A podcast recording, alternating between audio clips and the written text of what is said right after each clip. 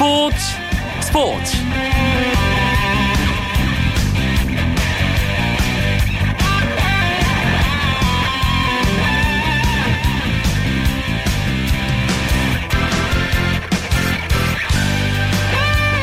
안녕하십니까 금요일 밤 스포츠 스포츠 아나운서 이광용입니다. 제프 블라터 회장의 사퇴 이후 공석이 된 피파 수장 자리 과연 누가 이어받을지 축구 팬들의 관심이 쏠리고 있습니다. 미셸 플라티니 유럽 축구 연맹 회장이 강력한 후보로 꼽히고 있는 상황이죠. 그런 가운데 회장 도전을 선언한 축구계 인사들이 속속 등장하고 있습니다. 하얀 팔레로 불리며 1970, 80년대 남미 축구를 주름잡던 지코가 오늘 피파 회장 도전을 발표했습니다. 여기에 정몽준 대한축구협회 명예회장도 회장 선거 출마를 고심 중인 것으로 알려지고 있죠. 금요일 밤에 재미있는 축구 이야기 축구장 가는 길 시간에 피파 회장 선거 후보들에 대한 이야기 나눠보도록 하겠습니다. 먼저 프로야구 경기 결과와 주요 스포츠 소식 정리하면서 금요일 밤 스포츠 스포츠 힘차게 출발합니다.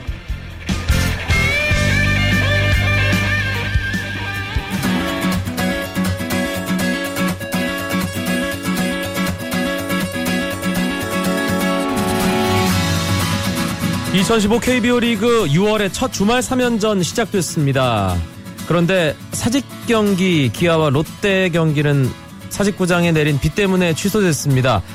4개 구장에서 경기 진행됐는데요. 대전이 가장 먼저 아 마산이 가장 먼저 끝났습니다. 삼성과 NC의 경기 삼성이 6대 1로 NC에게 승리했습니다. 삼성의 선발 클로이드 7과 3분의 1이닝 1실점 시즌 6승 기록했고요. NC의 선발 박명원 선수는 5와 3분의 2이닝 3실점 아, 썩 나쁘지 않은 투구를 했지만 패했습니다. 삼성의 나바로 선수 1회 초에 선두 타자 홈런 기록했습니다. 시즌 18호고요. 박성민 선수가 6회 자신의 시즌 7호 2점짜리 홈런 기록했습니다. 대전도 끝났습니다. 한화가 KT에게 6대 5로 이겼습니다. 6대 1로 한화가 초반부터 앞서가면서 여유 있게 승리하는 것이 아닌가 싶었는데요. 6회 초에 KT가 한 점, 그리고 8회 초에 김상현 선수가 투런 홈런 포함해서 아, KT가 석점을 내면서 한 점 차로 따라붙었습니다. 하지만 한화 윤규진 선수가 잘 한 점을 지키면서 시즌 5세이브 기록했고요. 유머는 시즌 2승째를 거뒀습니다. 목동 경기입니다. 점수가 좀 많이 났는데요. 넥센이 두산에게 7회 말 현재 10대 6으로 앞서가고 있습니다. 넥센에서는 스나이더와 박동원이 그리고 두산에서는 오재원이 홈런을 기록했습니다. 잠실은 2대2 SK와 LG가 팽팽하게 맞서 있는 상황 10회 말 LG의 공격이 진행 중입니다. 양팀의 선발 투수 SK의 윤희상은 6과 3분의 1이닝 2실점 1자책점 그리고 LG의 소사는 8이닝 2실점 잘 던졌고요. 지금은 불펜의 팽팽한 대결이 이어지고 있는 잠실구장 상황입니다.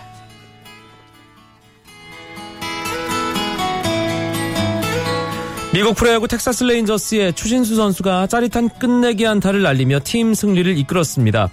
시카고 화이트삭스와의 홈 경기에서 1대1이던 연장 11회 말 1사 1, 2루의 타석에 선 추신수 선수 유격수 옆을 꿰뚫는 안타로 3시간 55분간의 혈전을 마무리 지었습니다.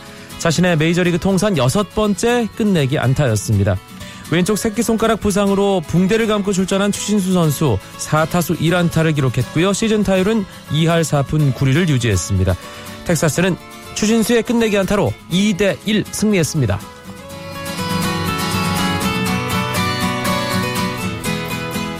오랜만에 미국 프로농구 NBA 소식도 전해드립니다. 클리블랜드 캐벌리어스와 골든스테이트 워리어스가 맞붙은 2014-2015 NBA 챔피언 결정전 1차전부터 아주 화끈한 경기가 펼쳐졌습니다. 연장 접전 끝에 108대 100으로 홈팀 골든스테이트가 승리했습니다. 클리블랜드는 간판 스타 르브론 제임스가 혼자 44득점을 하면서 펄펄 날았지만 동료들이 그 뒤를 받쳐주지 못하면서 결국 1차전을 내줬습니다.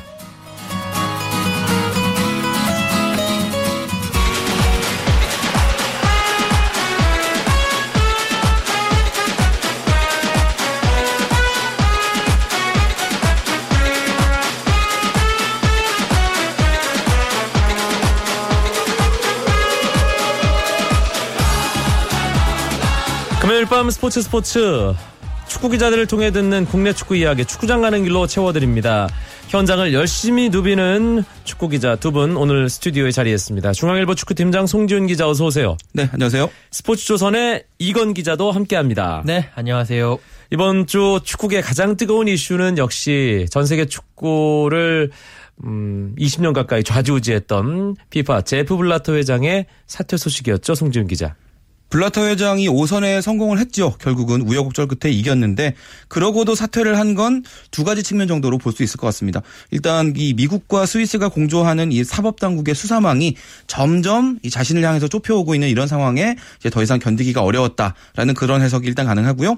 한편으로는 유럽 축구 연맹이 이 블라터 회장이 사퇴하지 않으면 러시아 월드컵 보이콧하고 휘파에서 탈퇴하겠다. 이런 아주 강경한 그런 발언을 이제 잇따라 쏟아냈는데 이 유럽 리그라는 어떤 흥행 카드 를 가지고 있는 대륙이고 뿐만 아니라 재정적인 면에서 보더라도 지금 이 유럽이 피파 전체 재정의 절반 이상을 좌지우지하는 그런 시장이기 때문에 네. 유럽 축구가 등을 돌리면 장기적으로 이 피파의 존립 자체가 흔들릴 수밖에 없습니다. 그런 점들이 사퇴로 이어진 것이 아닌가 이렇게 해석이 되고 있습니다. 일단 블라터는 피파 회장 자리를 비웠고요. 이제 누가 그 자리를 채울 것인가가 관심사인데 정몽준 대한축구협회 명예회장도 뭔가 출마를 할 듯한 움직임을 보이고는 있죠. 이건 기자. 네, 그렇습니다. 그 블레트 회장이 사임하고 그날 저녁에 이게 한 오후 5시 정도였죠. 그때 대한축구협회에서 갑자기 긴급 기자회견을 하면서 정몽준 명예회장이 뭐 여러 가지 얘기들을 많이 듣고 난 다음에 출마의 가능성에 대해서 고민을 해보겠다고 얘기를 했는데 뭐 일단은 뭐 그런 식의 얘기가 나왔었고 지금 차기 피파 회장군을 가지고 후보군을 가지고는 말들이 많습니다.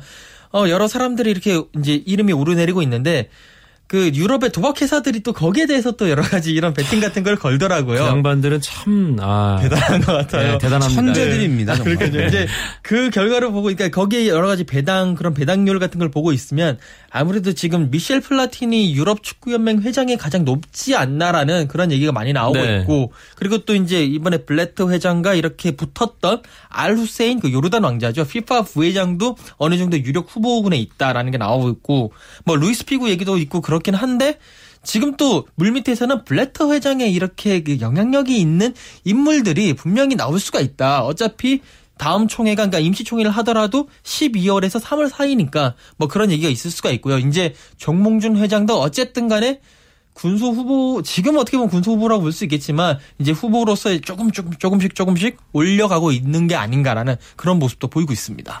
이 정몽준 이 회장이 피파 회장에 출마한다라는 어떤 그런 뭐 속보성 기사가 나와서 아 나서는구나 했는데 어 그것은 일단 좀 성급한 오보로 밝혀졌고 결국에는 한번 고민해 보겠다 정도로 기자회견을 마쳤습니다. 우리 송지훈 기자가 정몽준 명예회장을 단독으로 만났다면서요. 예, 그 배경에 대한 이야기를 들었나요? 여기서 좀 많이 풀어놔 주시죠. 그 사실은 이제 저하고 단독 인터뷰를 하기 직전에 이제 그 기자회견을 하겠다라는 그런 이제 그 문자가 왔습니다. 그래서 그러니까 저하고만 단독으로 하고 이제 다음 날 내는 걸로 이게 얘기가 돼 있었는데 워낙에 많은 언론사들이 이제 거기서 연락을 하다 보니까 어쩔 수 없이 공식 기자회견으로 틀어서 저하고 먼저 얘기를 하고 이제 똑같은 얘기를 사실상 기자회견에 가서 한 이제 그런 형식이 됐는데요. 제 입장에서는 좀 김이 샜지만 일단 단독으로 이야기를 들으면서 뭐 일단 그분의 표정이라던가 어떤 뭐 말 이런 거에서 좀 제가 느낀 뉘앙스로는 그 일단 제가 그 인터뷰 진행하는 동안에 피파 회장 출마냐 아니면 내년 총선을 대비한 정계 복귀냐를 제가 세 번을 물어봤거든요. 네. 그 아, 세 번. 아주 날카로운 질문인데요. 예, 아니 왜냐면 저도 그게 사실 제일 예. 궁금했었고 또 이제 뭐 청취자분들, 독자분들도 그게 가장 궁금할 거다라고 생각했기 때문인데 세 번 다 뚜렷하게 나갑니다, 안 나갑니다 답을 주진 않았지만 그 제가 세 번째 대답에서 이제 마지막으로 그 내가 나서서 세계 축구 발전에 기여할 수 있다면 뭐 긍정적으로 생각할 수 있겠습니다라는 이야기를 했습니다. 거기에서 일단 출마에 대해서는 생각이 긍정적이구나라는 걸 읽을 수가 있었고요. 구체적으로 출마하겠다라고 답을 주지 않는 것은 아마도 이 국제 축구계에서 지금 영향력이 내가 어느 정도인지 그 2011년 이후 부회장 낙선 이후로는 4년을 쉬었기 때문에 그 부분에 대한 확신이 아직 서지 않은 것이 아닌가라는 그 정도의 판단이 들었습니다. 일단 정몽준 명예회장이 뭐 챔피언스리그 결승전 열리는 독일로 출국했는데 네. 피파 개혁 방안에 대해 의견을 나눌 것이다 이런 어, 입장을 밝혔단 말이에요. 뭔가 이제 조심스럽게 이 선거전을 시작한다고 봐야 되는 거 아닌가 이건 기자? 그렇습니다. 뭐 정명회 회장이 선거는 참 많이 치러본 인물이긴 한데 일단 가서 일단 정명회 회장이 세계 축구계에서 야권이라고 할 수가 있겠죠. 뭐 지금 블래터 회장 쪽이 여권이라고 한다면 네. 야권의 선두 주자로서 상당히 오랜 시간 했었었고 그한 피파 선거 전에 그 블라터에 대해서 아주 비판적인 입장을 그렇죠. 강력하게 한번 공개적으로 나타냈잖아요. 뭔가 알고 있었던 것 같아요. 이미 아. 이런 사태를. 예. 어쨌든 간에 그렇게 하면 서 자기가 이제 야권의 어떠한 그 일정 부분 캐스팅 보트 최소한 캐스팅 보트를 질 수 있는 부분까지 한번 탐색을 하러 간 게 아닌가 가서 뭐 플라티니 회장도 만나서 이런저런 얘기도 나눠보고 어떤 식으로 선거 이제 구도가 흘러가는지 좀 탐색을 하러 가면서 자신의 출마 여부를 가늠하러 간 거다. 저는 아직까지 그렇게 보고 있습니다. 송지훈 기자는 어떻게 보세요? 그, 그 부분에 대해서 제가 조금 더 말씀드리면 일단은 이 블라타 회장의 빈자리를 누가 메꿀 것이냐라는 부분에서 유럽 축구 연맹이 핵심 역할을 할 수밖에 없거든요. 지금 그렇기 때문에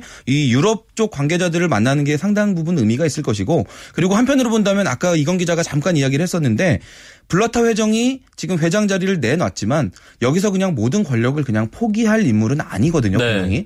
그래서 다음 선거가 있을 때까지는 내가 회장직을 유지하겠다라고 얘기한 것에 분명히 복선이 있다고 보여지는데 그, 그 사이에 이제 블라타 회장이 자신의 후계자 내지는 자신이 수렴 청정을 할 수 있는 그런 이제 후보들을 선발할 수 있는 가능성도 있기 때문에 그런 다양한 가능성을 다 읽기 위해서 유럽으로 직접 가는 것이다. 이렇게 해석하시면 되겠습니다. 알겠습니다. 이 문제는 뭐 계속 지켜봐야 될 문제고요. 어, 대한민국 축구 국가대표팀 아, 러시아 월드컵 2차 예선 미얀마전에 나설 명단이 발표됐습니다.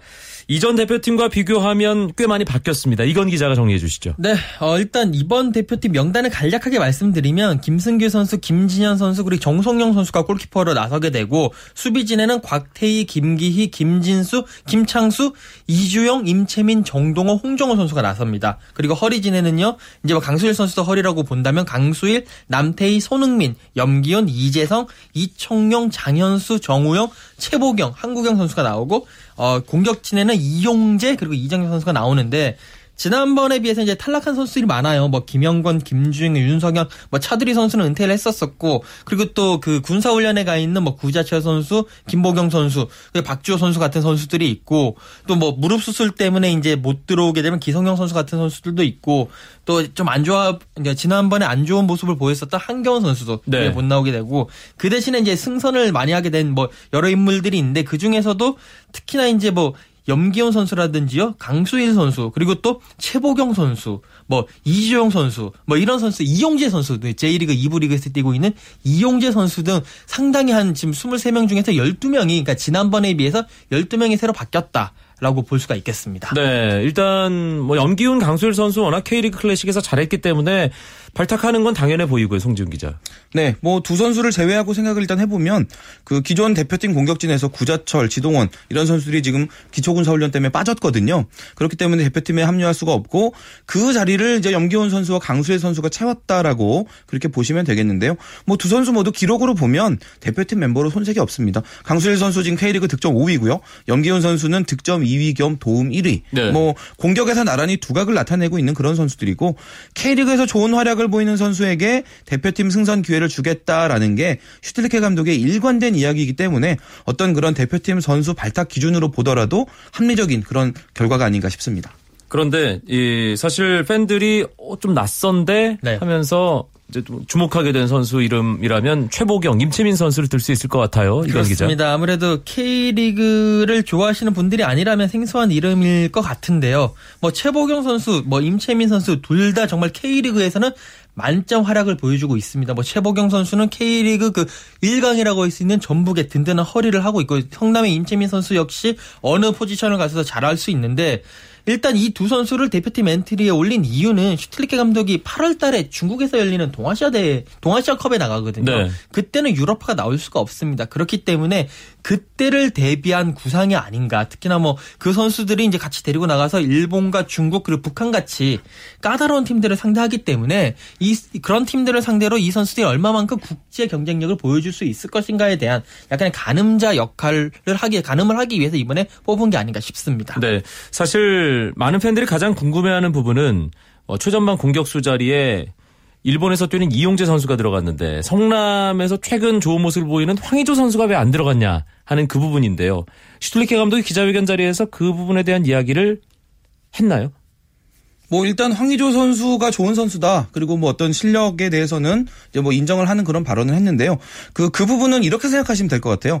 그 이용재 선수 같은 경우는 일단 최전방 공격수로 뛸 수 있는 그런 자원이고 지금 우리 대표팀에서 새로 뽑아야 되는 그런 인물이 이제 최전방 스트라이커 쪽 자원인데 그 어떤 역할로 본다면 황의조 선수는 최전방보다는 한 발 물러서는 이선 공격수 정도의 역할이거든요. 네. 그 자리에서 기존에 있는 선수들과의 경쟁 구도 아하. 그리고 나머지 선수들과의 어떤 좀 chemistry, 호흡이라든지 이런 면들을 봤을 때 슈틸리케 감독이 이용재 선수 쪽으로 좀 더 테스트를 해봐야겠다라는 그런 좀 호기심을 느끼지 않았나 싶은 생각이 들고요. 그리고 이번 한 번 선발한 거 가지고 너무 큰 의미를 부여하면 안 되는 것은 앞으로 우리가 지금 이 2차 예선을 계속 진행하는 과정에서는 이 상대 팀들이 우리보다는 한 수 아래 팀들이기 때문에 어떻게 보면 뭐 좋은 성적을 내는 건 기본이겠지만 계속 우리 대표팀이 실험을 해야 되는 그런 상황입니다. 네. 그렇기 때문에 다음 대표팀에서도 분명히 황의조 선수가 뽑힐 가능성이 있다. 이제 그런 부분들은 예비 엔트리에 든 걸로도 확인할 수가 있습니다. 알겠습니다. 우리 대표팀 일정 짚어주시죠, 이건 기자. 네, 일단 대표팀 월요일에 파주 NFC에 소집, 소집이 됩니다. 그리고 바로 이제 그 동남아로 날아가는데요. 어, 11일 오후 6시에 말레이시아에서 아랍에미리트와 이제 평가전을 치르고요. 그리고 난 다음에 16일에 태국 방콕에서 미얀마를 상대로 그 러시아 월드컵 첫 번째 경기, 예선 첫 번째 경기를 치르게 됩니다. 알겠습니다. A매치 주간을 앞두고 이제 이번 주말 캐리어 클래식 15라운드가 열리는데요. 아, 그 이야기 계속 이어보겠습니다.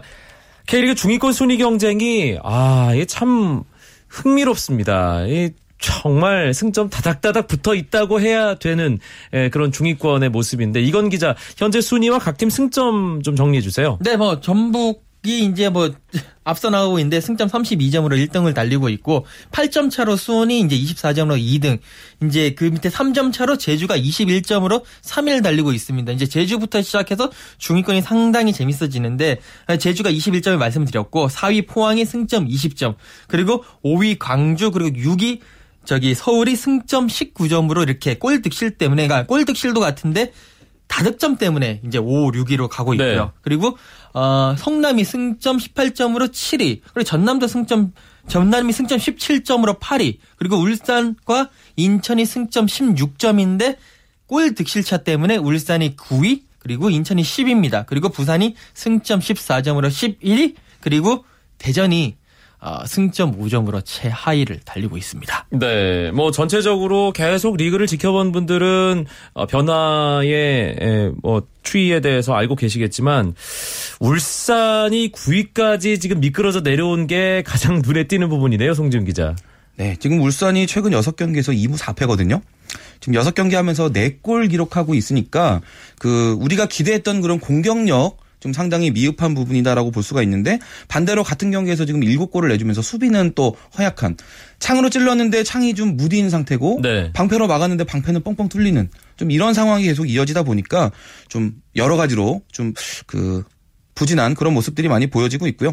특히나 이 수비 구멍 같은 경우는 그 김치곤 선수가 지금 이제 중앙 수비로 전체적인 이제 수비 조율을 하는 그런 역할을 하던 선수인데 지금 3월 달 그 이후에 경기를 다치면서 계속 못 나오고 있습니다. 최근 두 달 가까이 못 뛰는 그런 동안에 뭐 어떤 수비 전체적인 밸런스가 무너졌다는 점 이 부분에서 이게 많이 우리가 좀 고민이 되고 있는 부분이고 지금 윤정환 감독 입장에서도 과연 이걸 어떻게 해결해야 될지에 대한 아직 완전한 해결책을 찾지 못한 상황입니다. 네, 중위권이 또 변화 가 이번 주말 지나면 많이 있을 것 같다는 생각이 드는데 K리그 클래식 15라운드 일단 토요일에 세 경기가 있죠, 이건 기자. 네, 어, 전북과 서울이 이제 전주에서 맞붙게 되고 대전과 부산이 대주, 대전에서 맞붙습니다. 그리고 인천에서는요 홈팀 인천과 전남이 한판 격돌을 펼치게 됩니다. 전북 담당이죠, 이건 기자가. 네, 그렇죠. 예, 전북과 서울의 대결, 이동국 대 박주영의 대결로 좀 초점을 맞추는 분들도 계시던데요. 아 저희도 그렇 쪽에 초점 맞춰 기사를 썼는데 계속 이제 박주영과 이동국은 이제 시대를 풍미하는 스트라이커인데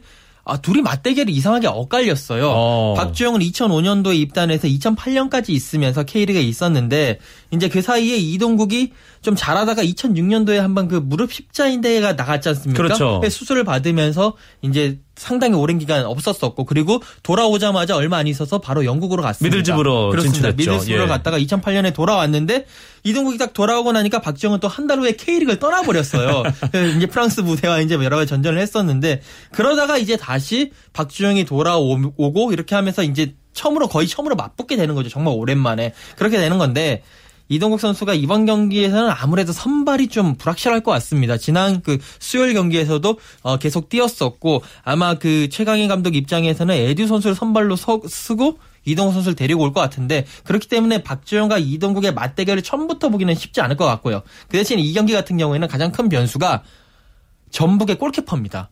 전북이 권순색 골키퍼가 지금 계속 하고 있다가 경고 누적으로 이번에 못 나오게 되거든요. 네. 그래서 홍정호 선수의 친형인 홍정남 선수가 이번에 골키퍼로 나서게 되는데 과연 어떤 모습을 보여줄지 특히나 박주영 선수가 상당히 몸이 좋잖아요. 그렇기 때문에 잘 막아낼 수 있을지가 관건일 것 같습니다. 알겠습니다. 인천과 전남의 경기도 눈이 띕니다. 3연승 이후 3경기 연속 승리 없는 인천. 전남도 최근 조금 주춤한데요. 두 팀 또 70년생 개띠 동갑내기 절친 감독 대결인데 정말 물러설 수 없는 상황이네요. 송준 기자. 네, 뭐 인천은 사실 분위기가 지금 나쁘지가 않습니다. 그 11라운드 전북을 상대로 아주 꾸준히 괴롭혀주면서 지기는 했지만 사실 좋은 경기를 했습니다. 그래서 팬들은 스코어는 졌지만 내용에선 이겼다라고 이야기를 할 정도로 아주 좋은 경기를 했고 또 수원과도 1대1로 비기면서 또 경쟁력 있는 모습 보여줬거든요. 또 서울의 하고의 경기도 지긴 했지만 또 경기가 좋았고 전체적인 모습으로 봤을 때 어떤 승점 관리와는 상관없이 경기력 자체는 나쁘지 않다. 이제 그런 이제 판단을 내릴 수가 있고요. 반면에 전남은 조금 부진 하다고 봐야겠죠. 그 부산한테 3대 1로 이겼는데 그 뒤에 공격 축구하는 광주한테 약간 말린 부분이 있었습니다. 이제 그런 부분이 있으면서 지금 원정 경기 나서면 특히나 이 승률이 많이 좋지가 않은데 30% 이하거든요. 이 원정에서의 어떤 승점 관리 어떻게 하느냐가 상당히 중요할 것 같습니다. 알겠습니다. 토요일 내일 어, 7시 대전 월드컵 경기장에서 대전과 부산 이 11위와 12위 팀의 대결이 있습니다. 일요일 세 경기 뭐 저희가 뭐 얘기할 시간은 부족하기 때문에 어떤 경기들이 있는지만 이건 기자가 소개를 해주시죠. 네, 오후 4시에 울산 경기장에서 울산과 제주가 붙고요. 어, 그리고 오후 5시에 성남과 포항이 성남에서 붙습니다. 오후 6시에 수원에서 수원과 광주가 격돌을 하게 됩니다. 네, 워낙 중위권 순위가 촘촘합니다. 아, 이번 15라운드 6경기가 끝나고 나면 이 캐리어 클래식 순위표가 또 어떻게 바뀌어 있을지 궁금합니다. 오늘 축구장 가는 길 함께 채워주신 두 분, 중앙일보 축구팀장 송지훈 기자, 스포츠조선 이건 기자, 고맙습니다. 네, 감사합니다. 고맙습니다. 오늘 준비한 이야기는 여기까지입니다. 주말인 내일은 9시 20분부터 함께 하실 수 있습니다. 저는 월요일에 다시 뵙죠. 아나운서 이광용이었습니다.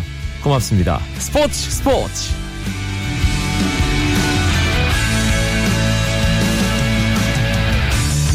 the sun goes down in front of me